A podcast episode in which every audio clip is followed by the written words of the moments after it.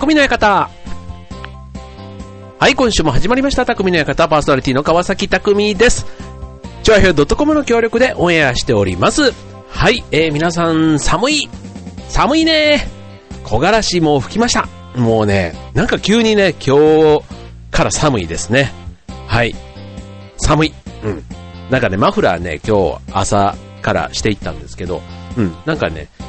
ちょうど本当天気予報通り、やっぱり寒いって言えば寒いんだなっていう。うん、あの、なんか、あ、すっかりな、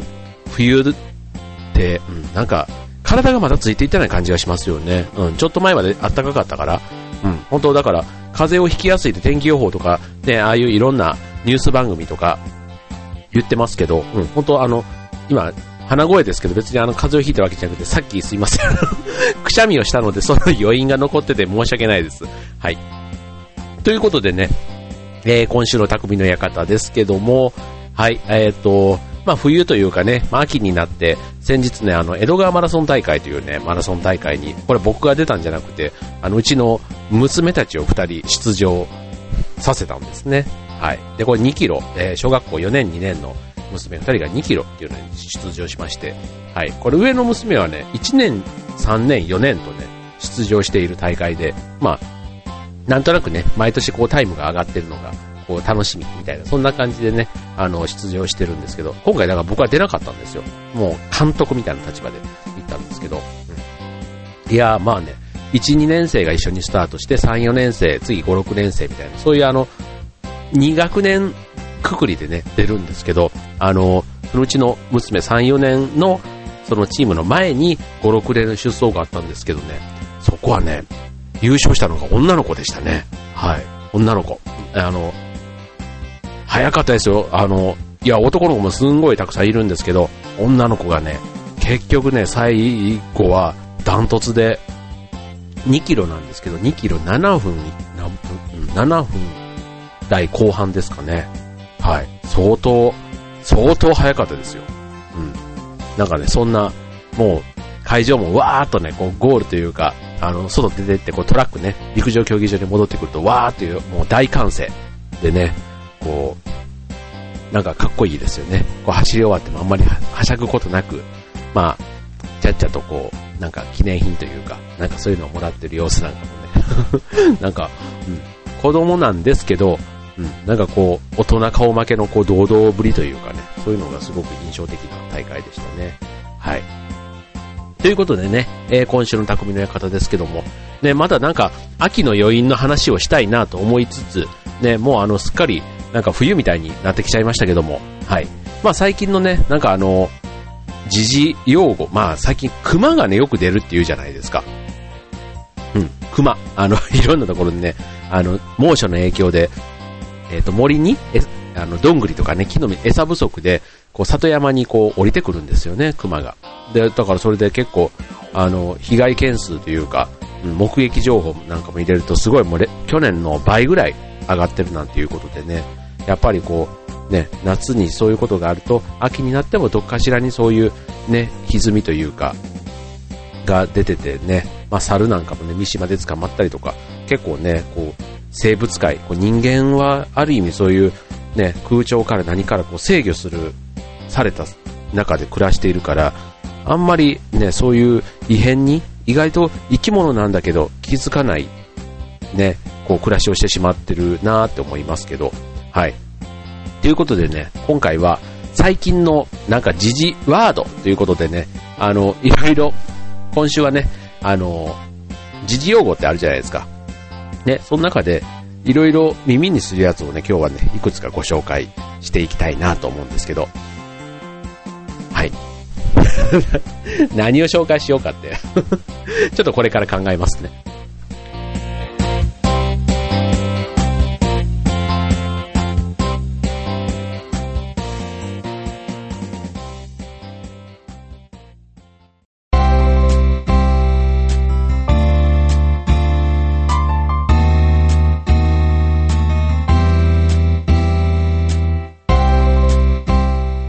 い、ということで、えー、匠の館、えー、っと、時間が経ちました。えー、っと、今週はた、えっと、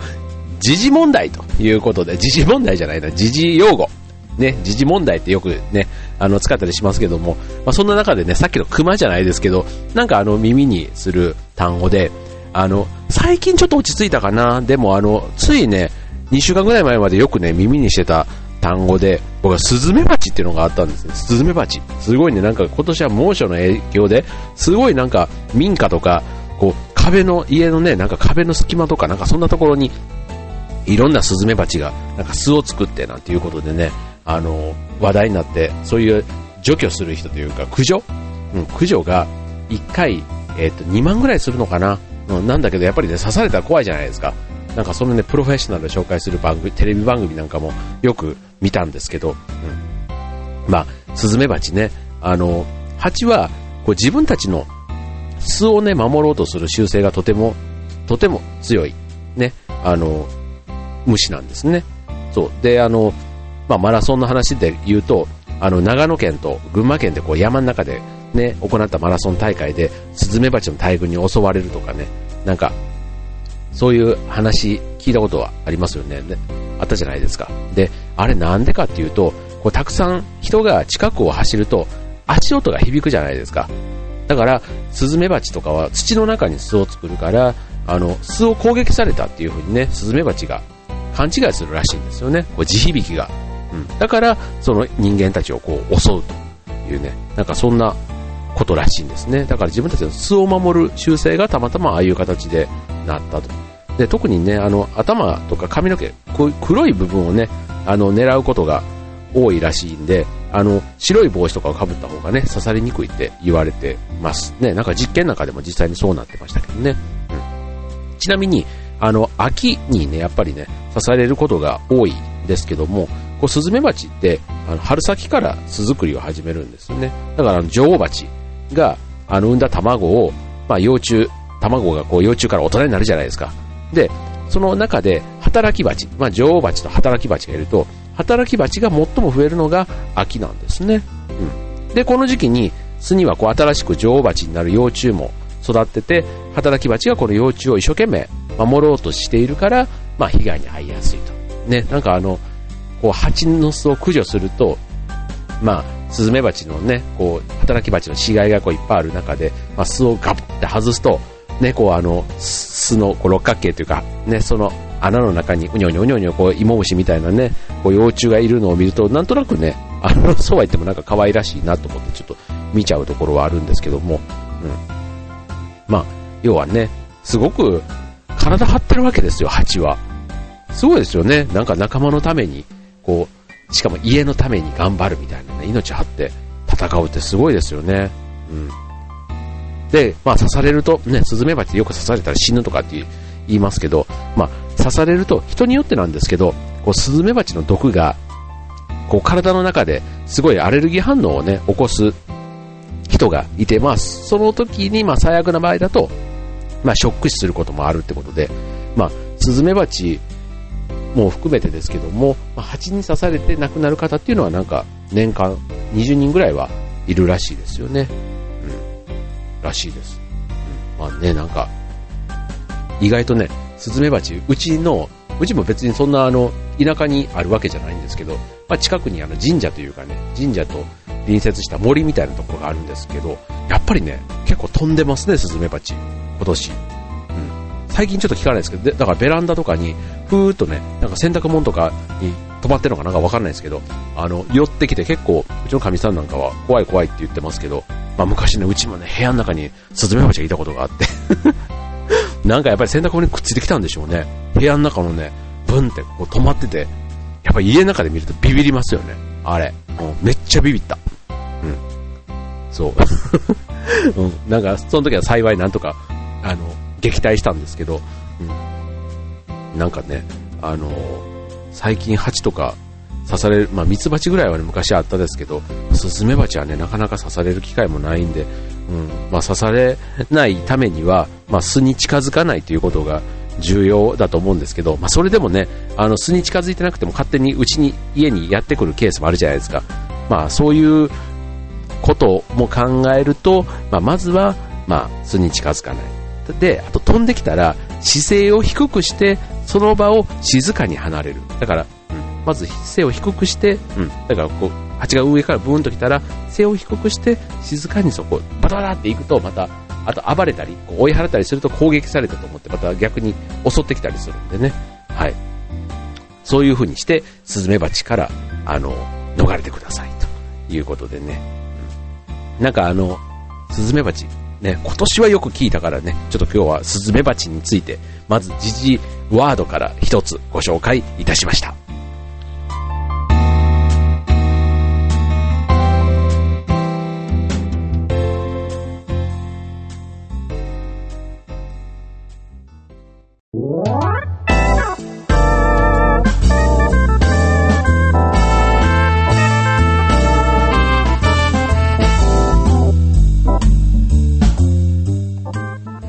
ということで、匠の館、今週は時事ワードということでね、えー、お送りしております。はい。まあ、いろんなね、時事用語ありますけども、まあ、あの、僕の独断と偏見でね、その時事ワードについて、えー、皆さんにこう分かりやすくご説明をするという、そんな今週のコーナーになっておりますけども、はい。えー、最初のコーナーはスズメバチお送りしましたけども、続いて、うん、なんだろう、あの、ノーベル賞。ノーベル賞でいきましょう。ノーベル賞。うんと、ね、今年ノーベル賞、あの、受賞されましたよね。えー、科学賞。ね。それで、あんまりね、えー、印象に残ってる人といない人、どっち、それ、どっちもいるよね、それ。いる人。そう、最近ね、あの、面白いなっていうか、なんだっけな。テレビで誰かが言っててさ、誰テレビ誰かが言ってるんですけど、うん、君のそれは成功するかもしくは失敗する。みたいな、なんか そらそうだみたいな、成功するか失敗する、なんかそういうのが妙にあの受けたんですけど、あの、えっと、そう、ノーベル化学賞、話戻します。あと、ノーベル化学賞で、そう、面白かったなって、面白かったじゃないな、すごいなっていう、あの、中に、あの、クロスカップリングっていうね、言葉、あの、聞いたことあります？あの、クロスは別の種類。で、カップリングは、えっと、手をつなぐっていう意味なんですね。だから別の種類をつなぐと。で、これあの、まあ、ノーベル化学賞で、えっと、プラスチックとか、あと医薬品なんかの、あの、科学の力で生み出された化学物質は、こう、いわゆる炭素を物質、ね、炭素を土台にして、そこにこう、酸素や水素などがこう手をつなぎ合うことでね、できてるんですよね。だから物質の土台となっている炭素と炭素のつなぎ方を変えると、まあ、新しい物質が生まれますと。まあ、要はそういうことです。うん。うん。わかります？だから、クロスカップリングは、こう手のつなぎ方を変えて、新しい別の物質を作りましょうという、そういう理屈なんですね。うん。で、これね、まあ、えっと、まあ、なんでそれが、ま、選ばれたの？っていうことで言うと、まあ、炭素は、こうなかなかこう人間が思うようにこう手を結んでくれないんですね。そう。ただ、それをあのノーベル賞を今回受賞した鈴木明さんと根岸英一さんが考えたクロスカップリングの方法を使うと簡単に手を手をね、つなぐようになるから、例えば薬とか、あとテレビに使われてるあの液晶とか、そういうね、様々な化学物質がそういうことで、そうすると作れるようになったんですね。うん。そういう、それがすごく画期的ってことで今回ノーベル化学賞受賞にだったってことで、やっぱりね、なかなかこう手を結ばないところを無理やり結ばせるんじゃなくて、まあ、そこにね、すごい長年の研究で、うん、簡単にできるようにすると。やっぱりね、英知ですよね。英知がこう結集して、こういうすごい偉業を成し遂げたってことで。うん。ちなみにね、このやり方、日本人はね、あの、得意な分野らしいんですよね。だから今回受賞した鈴木さんたちだけじゃなくて、あの、たくさんの日本人が、まあ、この研究で頑張ってきて、ね、それが、まあ、ノーベル賞に最終的に選ばれて、あの、まあ、科学の世界でね、こう頑張ろうと思ってる人には、すごく励みになった、ね、今回、今年の結構ね、あの、暗い話題が多かった中でのすごく明るい話題で、ね、いっぱい出てましたけども、クロスカップリングっていうんですね、これだけちょっとね、今回のノーベル賞のキーワードとして覚えていただければいいんじゃないかなと思いますね。うん。あの、炭素。炭素のなかなか結びつきづらい炭素同士を、えー、簡単に結びつくようにしたという。うん。それだけ覚えてるだけでも全然違いますよね。はい。ということでね、うん、やっぱりね、手を繋がないからもう諦めちゃうっていうよりは、そこをどうやったら結びつくんだろうってか、なんかこれ人間と人間の関係にもなんか近いかもしれないですよね。うん、なかなかこう、ね、あの、この間の、あの、チリの、あの、落盤事故のやつなんかでも、チリとボリビアってね、あの南米のね、あの国が、両方とも、あの、仲が悪いんですよ。国交がなかったらしいんですよね。でもあの落盤事故の、あの、33名のうち、ボリビアの方もいた、うん、らしいんですよね。そう。だからチリとボリビアの人がいて、あの、実際にあの救出される時には、その両方の国の大統領がその現場に駆けつけていて、まあ、それがね、なんか一つ、こう、ね、国交がない、こう、仲が悪いと言われている国同士が、こう、その33名のね、救出のために、まあ、手を組んで、手を結んで、まあ、人、ね、思いは一つで、こう、全員のね、こう、安否を気遣ってっていうね、なんかそういうのもね、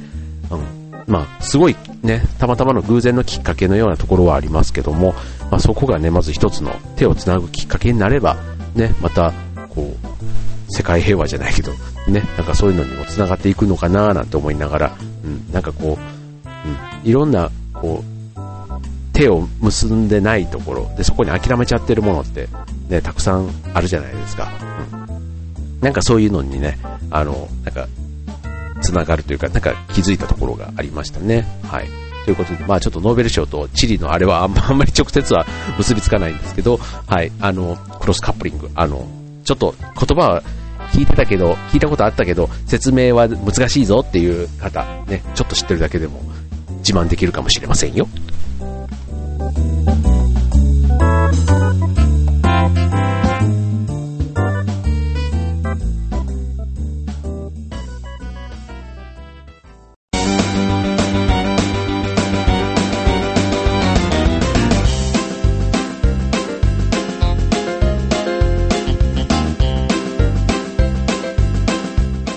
はい、ということで、匠の館、今週もエンディング近づいてまいりました。はい、えー、っとね、この間、えー、っと、ドリームプランプレゼンテーション、ドリプラって言われるね、あの、イベントの、ちょっとお手伝いじゃなくて、あの、見学に行かせてもらったんですね。あの、これ11月に、の21日に千葉で、その、夢をね、大人が夢を語れば、子供が変わる、子供が変われば、未来が変わる、未来が変われば日本が変わるみたいな、なんかそういうね、あの、夢を、大人が熱く夢を語るっていうね、そういうプレゼンテーションをやる大会があって、それの、あの、下準備というか、前準備、うん。